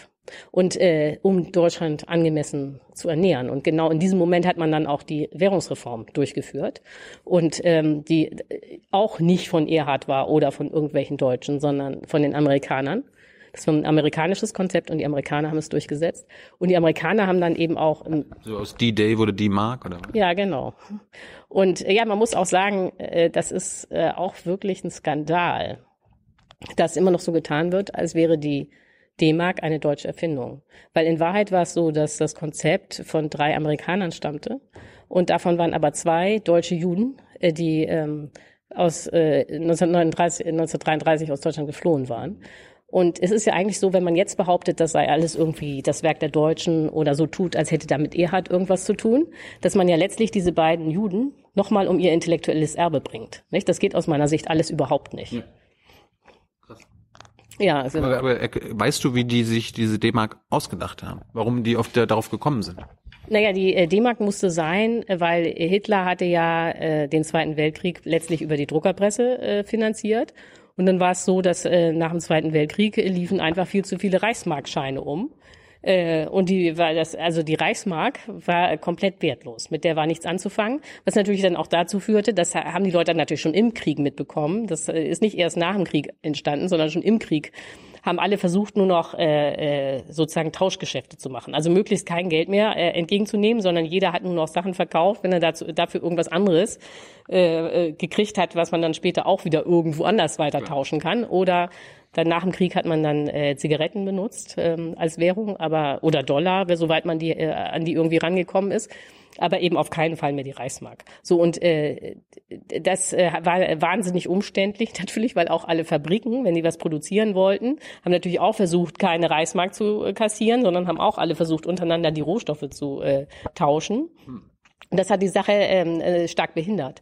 So, und deswegen musste man eine neue Währung haben, nicht, um diesen ganzen Prozess äh, dieser dieser Ver Verflechtungen zwischen den, vor allen Dingen zwischen den Fabriken äh, zu vereinfachen. Und ähm, dann war eben die Frage, ja, wie stark äh, wertet man ab oder wie viel äh, wird einfach aus dem Verkehr gezogen? Und die Lösung war am Ende, dass man eben für hundert D-Mark, äh, Reichsmark noch sechs Mark fünfzig D-Mark bekommen hat, ne? Also dreiundsechzig, dreiundneunzig Prozent des Geldes wurden letztlich kassiert und aus dem Verkehr gezogen. Wie, wie fanden das die Deutschen damals? Naja, das Problem war natürlich, dass das extrem ungerecht war. Also die, die ein Haus hatten oder eine Fabrik, die haben natürlich nichts verloren, sondern die haben ja ihre ganzen Sachwerte behalten. Die Verlierer waren natürlich die, die nur Geldvermögen hatten. Die saßen hinterher mit nichts da. Und äh, deswegen sollte es einen Lastenausgleich geben. Äh, der ist dann auch äh, beschlossen worden neunzehnhundertzweiundfünfzig. Äh, aber der war, natu- der war dann aber so strukturiert, lief endlos äh, über mehr als dreißig Jahre, äh, dass also praktisch äh, die Vermögensbesitzer da nicht stark belastet wurden, sondern das äh, haben die dann letztlich äh, durch die Inflation mühelos aufbringen können. Ne? Das heißt, die Deutschen, die vorm Krieg schon reich waren, waren nach dem Krieg weiter reich. Ja, genau. Also ähm, das ist auch nochmal so eine andere, so ein anderer Mythos. Äh, die Leute haben ja halt alle das Gefühl. Äh, alle haben bei Null angefangen. Alle haben bei Null angefangen, genau. Gab es ja dann auch immer diese schöne, diesen schönen Spruch von der Stunde Null. Mhm. Äh, das war natürlich überhaupt nicht so, sondern die Vermögensbesitzer ähm, haben äh, auf äh, sozusagen un gestört weitergemacht. Also es ist auch den ähm, Alliierten schon aufgefallen, direkt neunzehnhundertfünfundvierzig, als sie in die zerstörten Städte kamen, dass seltsamerweise eigentlich immer nur äh, die Arbeiterquartiere zerstört waren, während natürlich die Reichen saßen in Villengebieten, oft auch ganz außerhalb der Städte, hm. die nicht zerstört waren und haben da eigentlich äh, ungestört dann weitergemacht. Hm. Ähm, ja, vielleicht nochmal zum Wirtschaftswunder, weil, damit das auch klar ist. Ja, da, da, da wollte ich noch drauf kommen. Aha, okay. Okay, Ludwig Erhard, Ludwig Erhard hat nicht die D-Mark erfunden, aber er hatte wenigstens die soziale Marktwirtschaft erfunden, oder? Nee, wie gesagt, die soziale Marktwirtschaft äh, gab es ja nicht, mhm. sondern es war, gab die Großkonzerne vorher wie nachher und mit genau dem gleichen Personal. Aber das war natürlich wahnsinnig peinlich, dass nach dem, nach dem Krieg eigentlich immer noch die gleichen Männer In, in den gleichen Posten saßen wie zu Hitlers Zeiten. Und deswegen war es so wichtig, eigentlich für diese identische Wirtschaftsordnung neuen Namen zu finden. Nicht? Das, also die soziale Marktwirtschaft war an sich der reine Propagandagag. Und äh, viele Deutsche denken natürlich, ja, wenn sie soziale Marktwirtschaft hören, dass das irgendwie wahnsinnig sozial gewesen sei. Aber das war gar nicht so, sondern äh, aus Erhards Sicht war es so, das hat er auch immer gesagt, man muss eben keine Sozialpolitik machen, weil der Markt an sich ist schon sozial. Richtig, das ist wieder diese Idee vom Wettbewerb, den es ja nie gab, weder damals noch heute, aber die Idee war, wenn es ganz viel Wettbewerb gibt, dann ist ja der Kunde König, ne? Mhm. Es, dann sind die Preise niedrig und der Kunde ist König und dann regelt sich alles von selbst. Und äh, ob dann einige ganz reich sind und viele gar nichts haben, ist egal. Und äh, dieses äh, Konzept sah natürlich auch vor, äh, dass es äh, Steuersenkungen für die Reichen gibt. Ähm, und am Ende lief es so, dass eben das Wachstum in Deutschland tatsächlich stark war, weil ja Deutschland auch bombardiert worden war, also zerstört. Es ist klar, dass es dann auch Wachstum gibt. Und schon damals war es so etwas, was wir heute auch kennen, nicht? Dass das Wachstum sehr viel stärker war als der Lohnzuwachs. Ne? Also ein großer Teil des Wachstums in den fünfziger Jahren ist gar nicht bei den Beschäftigten angekommen, sondern direkt bei den Fabrikbesitzern geblieben. Hm. Aber das Wirtschaftswunder war wenigstens ein Wunder, oder? Ja, aber da, da, beim Wirtschaftswunder ist ja auch schon mal interessant, dass der Begriff Wirtschaftswunder ist auch ein Nazi-Begriff. Also äh, das erste Mal, dass man vom Wirtschaftswunder gesprochen hat, war neunzehnhundertsechsunddreißig, als äh, Hitler eben durch seine Aufrüstung Vollbeschäftigung erzeugt hatte. Ne, haben die Leute auch schon äh, vom Wirtschaftswunder geredet. Und ansonsten muss man ja feststellen, dass das Wirtschaftswunder nicht nur sich in Westdeutschland abgespielt hat, sondern in ganz Westeuropa. Ne? Alle Länder sind äh, sehr stark gewachsen nach dem Zweiten Weltkrieg. Und es gab Länder, die waren sogar pro Kopf noch erfolgreicher als Deutschland. So, also die absolute Rekord hält Spanien. Die haben sich wahrscheinlich einfach nur an, an die deutsche Wirtschaftsordnung angepasst, oder? Die haben bestimmt genau dasselbe gemacht wie wir. Und nee. Darum, die haben uns kopiert. Oder? Nee, es war genau anders. Also es war interessanterweise völlig egal, wie man das gemacht hat äh, nach dem Zweiten Weltkrieg. Also ob man mehr auf Staatsindustrie äh, gesetzt hat, Frankreich oder Österreich. Oder eher auf Erhard, wie die Deutschen, war völlig schnuppe, wie man das organisiert hat. Alle sind stark gewachsen. Und ähm, das lag einfach daran, dass dieses Wirtschaftswachstum dadurch zustande kam, dass man jetzt zum ersten Mal seit dreißig Jahren politische Ruhe hatte. Und deswegen konnte man dann äh, die ganzen technischen Entwicklungen, die es in den U S A schon gab und die da schon längst auch in die Wirtschaft integriert waren, die konnte man jetzt in Europa auch endlich mal äh, in die Wirtschaft einführen. Also ob das das Auto war, äh, äh, Waschmaschine war, Plastik, ganz wichtig, Nylon. Das alles äh, entstand dann in großem Maßstab eben auch in ähm, Europa. Und letztlich war äh, es wirklich so, dass man bis dreiundsiebzig sind alle westeuropäischen Staaten einfach dadurch gewachsen, dass sie den technischen Abstand zu den U S A wieder reduziert haben. Also für die U S A war es ja so, dass sie von neunzehnhundertvierzehn bis neunzehnhundertfünfundvierzig eigentlich ungestört wachsen konnten. Die Weltkriege haben sich ja nicht in den U S A abgespielt, sondern in Europa. Für die U S A waren diese Weltkriege immer ein Konjunkturprogramm. Da die einzige Störung war die Weltwirtschaftskrise ab neunzehnhundertneunundzwanzig. Aber ansonsten ging es immer munter aufwärts in den U S A. Während in Europa war es ja so, Erster Weltkrieg, dann Rieseninflation, dann Weltwirtschaftskrise, dann Zweiter Weltkrieg. Das heißt, von neunzehnhundertvierzehn bis neunzehnhundertfünfundvierzig hat sich in der Wirtschaft praktisch nichts getan. Und das wurde dann schubweise nachgeholt, ne? Und das ist das Wirtschaftswunder. Also es ist äh, ganz banal. Aber warum hat sich das denn so in unserem, ich sage immer, gesellschaftlichen Gedächtnis eingepflanzt? Wirtschaftswunder, D-Mark, soziale Marktwirtschaft. Ist das, ist ein Propagandaerfolg der C D U, oder?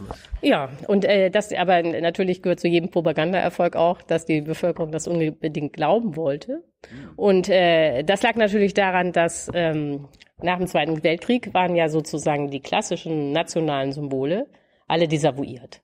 Also äh, man konnte jetzt nicht mehr sta- äh, stolz auf das Deutsche Reich sein oder äh, auf die Fahne oder auf das eigene Militär oder auf die Nationalhymne. Mhm. Nicht? Alles war ja äh, zu Recht komplett desavouiert äh, durch den Zweiten Weltkrieg und vor allen Dingen durch den Holocaust. Ja.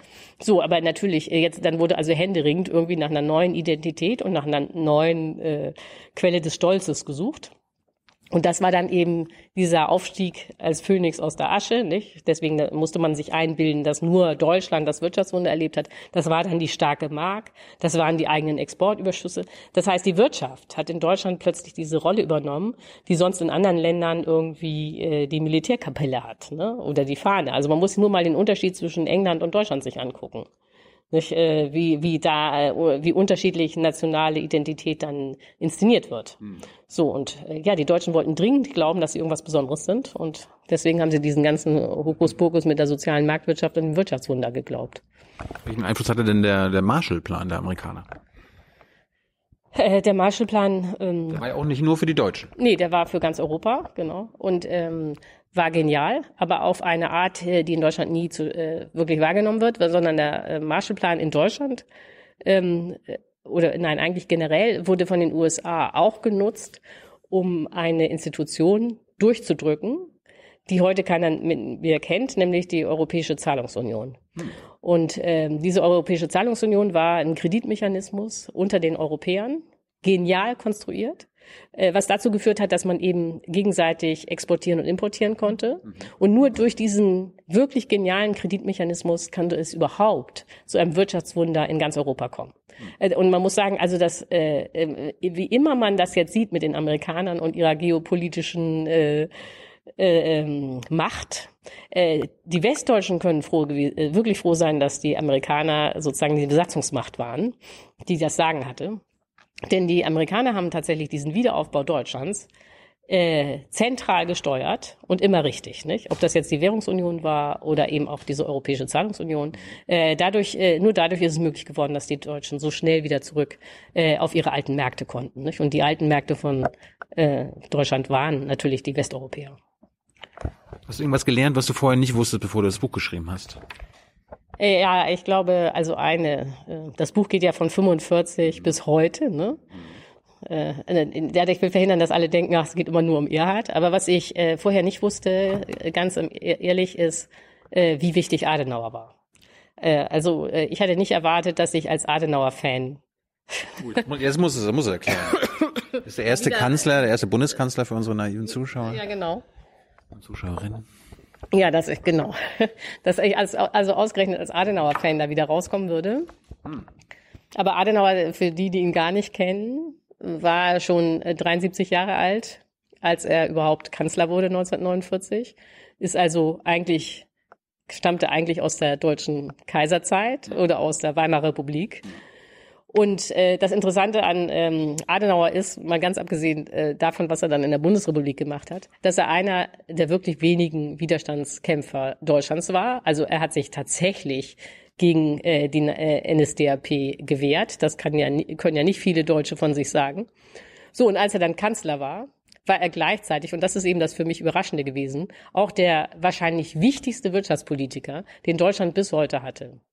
Und zwar hat ähm, Adenauer eben drei wichtige Projekte durchgezogen, die bis heute zentral sind. Das eine war diese Europäische Zahlungsunion, die wir eben schon hatten, dieser Kreditmechanismus. Mhm.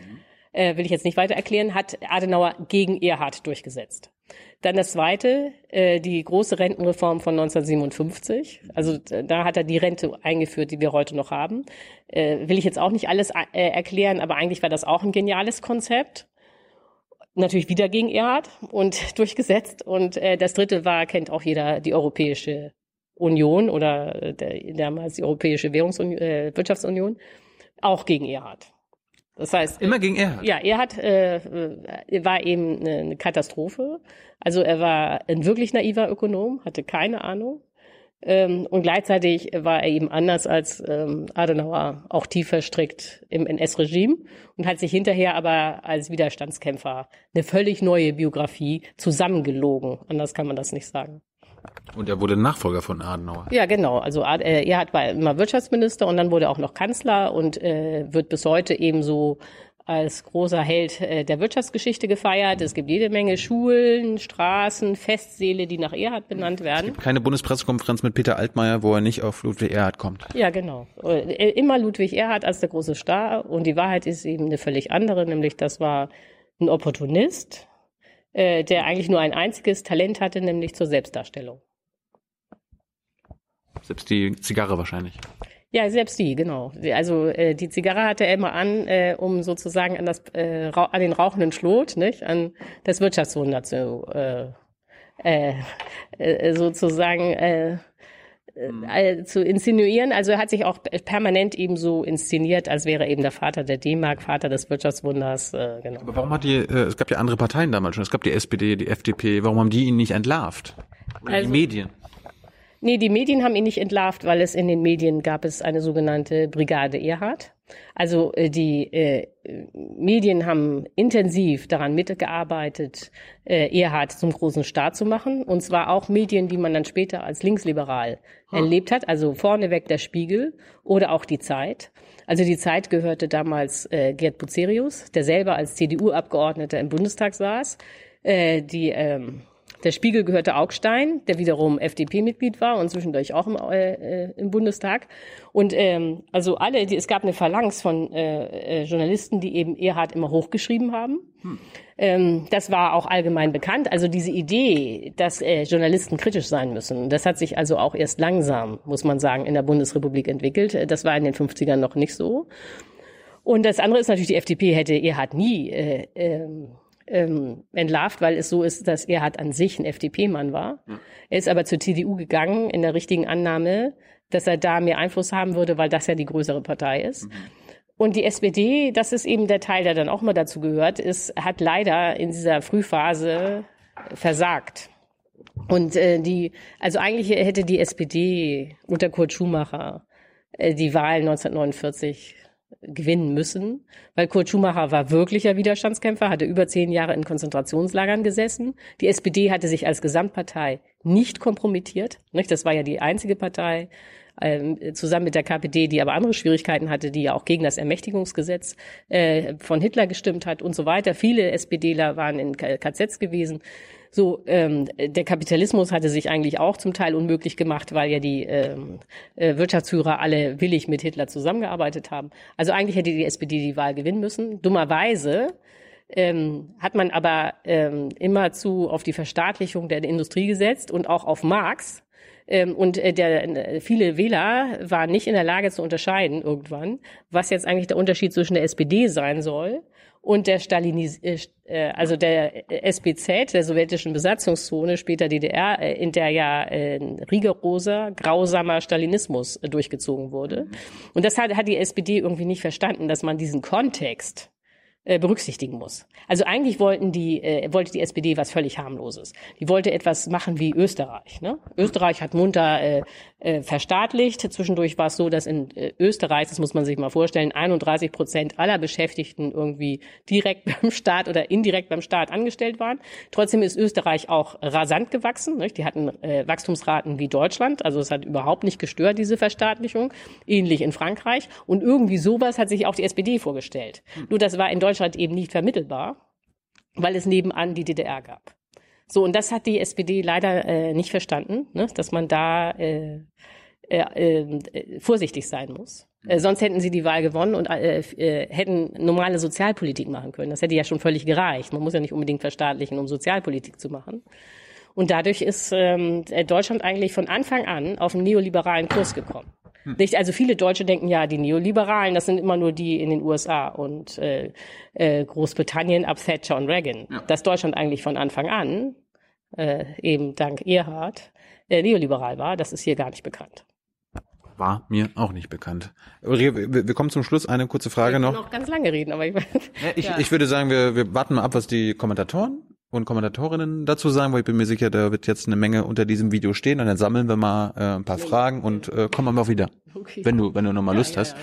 Eine Frage, du hast dein vorletztes Buch, hieß, wenn ich mich richtig erinnere, Kein Kapitalismus ist auch keine Lösung. Jetzt hast du aber vorhin erzählt, wir müssen ja den Kapitalismus im Grunde überwinden. Genau. Also hast du dich revidiert oder? Nein, also die... Ähm Das Buch Kein Kapitalismus, auch keine Lösung handelte ja von der Theoriegeschichte des Kapitalismus. Also da habe ich letztlich drei große Ökonomen vorgestellt, nämlich Adam Smith, Karl Marx und John Maynard Keynes. Aus meiner Sicht drei Genies. Und ähm, das Interessante ist eben, Adam Smith gilt als liberal, Marx natürlich als Kommunist oder Sozialist, Keynes sozusagen als Keynesianer. Drei verschiedene Schulen, aber was sie gemeinsam hatten, war, dass sie alle empirisch geforscht haben und sich alle für die Realität des Kapitalismus interessiert haben. Und das Problem der heutigen Neoklassik oder was man so landläufig als neoliberal kennt, ist ja, dass da äh, der Kapitalismus, so wie er existiert, nicht interessiert, sondern dass man da so eine Fiktion von der Marktwirtschaft mit ganz viel Wettbewerb und so äh, sich zusammenfantasiert, äh, die dann äh, derartig weit von der Realität entfernt ist, dass es man damit nur Schaden anrichtet und überhaupt nichts bewirkt. So und äh, da, da, deswegen hab, war mal eigentlich mein Plädoyer, das kurz und gut zu sagen, also äh, den Kapitalismus einfach zu ignorieren, wie die Marktwirtschaftler, sprich die Neoklassiker das tun, ist der falsche Weg. Nicht? Man muss den Kapitalismus versuchen zu verstehen, so wie das Adam Smith, Karl Marx und Keynes gemacht haben. Und jetzt sagst du, Smith, Keynes und Marx waren äh, geniale Ökonomen. Gibt es auch Ökonominnen, die du magst, die dich beeindruckt haben? Also wenn man jetzt mal in die Geschichte geht, ist wahrscheinlich die äh, wichtigste Ökonomin aller Zeiten gewesen eine Britin, eine Schülerin von äh, John Maynard Keynes, die hieß äh, Joan Robinson. Kennst du gar nicht. Nee, nee äh, kennt kein Mensch, ja. Äh, die hat aber zum Beispiel erklärt, äh, also äh, oder anders gesagt, erstens hat sie ein sehr schönes Buch geschrieben über die Theoriegeschichte. Das ist ganz toll, gibt's aber leider nur auf Englisch und leider auch nur im Antiquariat. Also das wäre zum Beispiel auch mal ein Projekt, diese Frau richtig nochmal bekannt zu machen. Aber sie hat sozusagen in der Theoriegeschichte erklärt, wieso selbst kleine Firmen eigentlich nicht konkurrieren. Es gibt auch da nicht die Konkurrenz, gibt es nirgends. Und ich meine, der Gedanke ist banal, zertrümmert aber die neoklassische Theorie. Mhm. Nämlich, also wenn man jetzt zum Beispiel Kneipen nimmt, die sind ja an sich in der äh, konkurrieren die ja. Aber jede Kneipe hat eine andere Lage, eine andere Musik, eine andere Kellnerin, eine andere Ausstattung. Das heißt, in Wahrheit konkurrieren die auch nicht. Das, ähm, diese ganze Idee von der Konkurrenz ist einfach nur Humbug. Die konkurrieren doch um ihre Kunden, also die Menschen, die in die Bar gehen. Ja, ge da gibt's ja quasi nur, keine Ahnung, in Berlin ja, eine ja, Million. Nee, das stimmt. Es gibt ganz viele Kunden, die sich dann entscheiden. Ja. Aber die Idee bei den Marktwirtschaftlern von Konkurrenz ist, dass man homogenes Gut hat, das man anbietet. Ja. Und das gibt es nicht. Ja. So, und damit ist diese ganze Theorie, die alle äh, äh, Studenten äh, da immer lernen müssen, ist einfach totaler Müll. Und ich habe mal äh, gefragt, äh, das beim Statistischen äh, Bundesamt, wie viele äh, Ökonomiestudenten es gibt. Leider habe ich die Zahl im Augenblick vergessen, aber es waren unglaubliche Mengen. Ich glaube, es waren siebenhunderttausend. Du warst auch mal einer. Ja, und alle lernen, dann weißt du ja, von was für Müll ich rede. Hm? Und alle lernen das. Ja, darum habe ich es auch nicht beendet. Wie, wie viele Semester hast du geschafft? Drei. Ja, genau, aber das äh, zeigt, wie es geht. Also ähm, äh, viele, ich nehme an, dass du auch zugehörst, also viele studieren am Anfang äh, Wirtschaft, weil sie denken, völlig zu Recht, äh, dass man Wirtschaft verstehen muss, wenn man äh, Politik machen will. Weil das ist ja ein Zentrum, äh, das, äh, das ist ja sozusagen das... An, an Politik hatte ich nicht gedacht, ich wollte Start-up-Gründer werden. Ach, Start-up-Gründer, okay. Mhm. Ja, jedenfalls also äh, hochmotivierte Studenten, auch äh, oft äh, sehr intelligente Studenten, fangen dieses Fach an. Und dann äh, sehen sie diese seltsamen Theorien, wo irgendwie ganz klar ist, dass das mit der Realität nichts zu tun hat. Und viele von diesen Studenten äh, gehen dann wieder und studieren was anderes. Und es bleiben nur die übrig, die bereit sind, äh, diese stupiden Lehrbücher auswendig zu lernen. Das ist eine absolute Negativselektion. Und äh, gibt es noch weitere Phänomene, auf die ich gar nicht eingehen will. Aber das hat dann äh, als Konsequenz, dass eben aus der Ökonomie keinerlei äh, Vorschlag kommt, wie man jetzt eigentlich Kapitalismus und äh, Ökologie versöhnen könnte, obwohl das, das die zentrale Frage ist. Ne? Hey Leute, Jung und Naiv gibt es ja nur durch eure Unterstützung. Ihr könnt uns per PayPal unterstützen oder per Banküberweisung, wie ihr wollt. Ab zwanzig Euro werdet ihr Produzenten im Abspann einer jeden Folge und einer jeden Regierungspressekonferenz. Danke vorab. Letzte Frage, was könnten wir da ändern? Also wie könnten die Studentinnen und Studenten äh, da irgendwie aufbegehren oder so? Nee, ich meine, das Gute ist, es gibt ja Studenten, die aufbegehren. Also es gibt ja dieses Netzwerk der pluralen Ökonomik. Das sind ja Studenten, äh, die ja. zum Glück geblieben sind im Fach und das jetzt von innen ändern wollen. Und das ist auch genau richtig. Ulrike, vielen Dank für deine Zeit, deine Antworten und lass uns das bitte gerne nochmal machen. Ja, immer gerne. Und äh, das war's von uns. Ciao. Ciao. Ciao.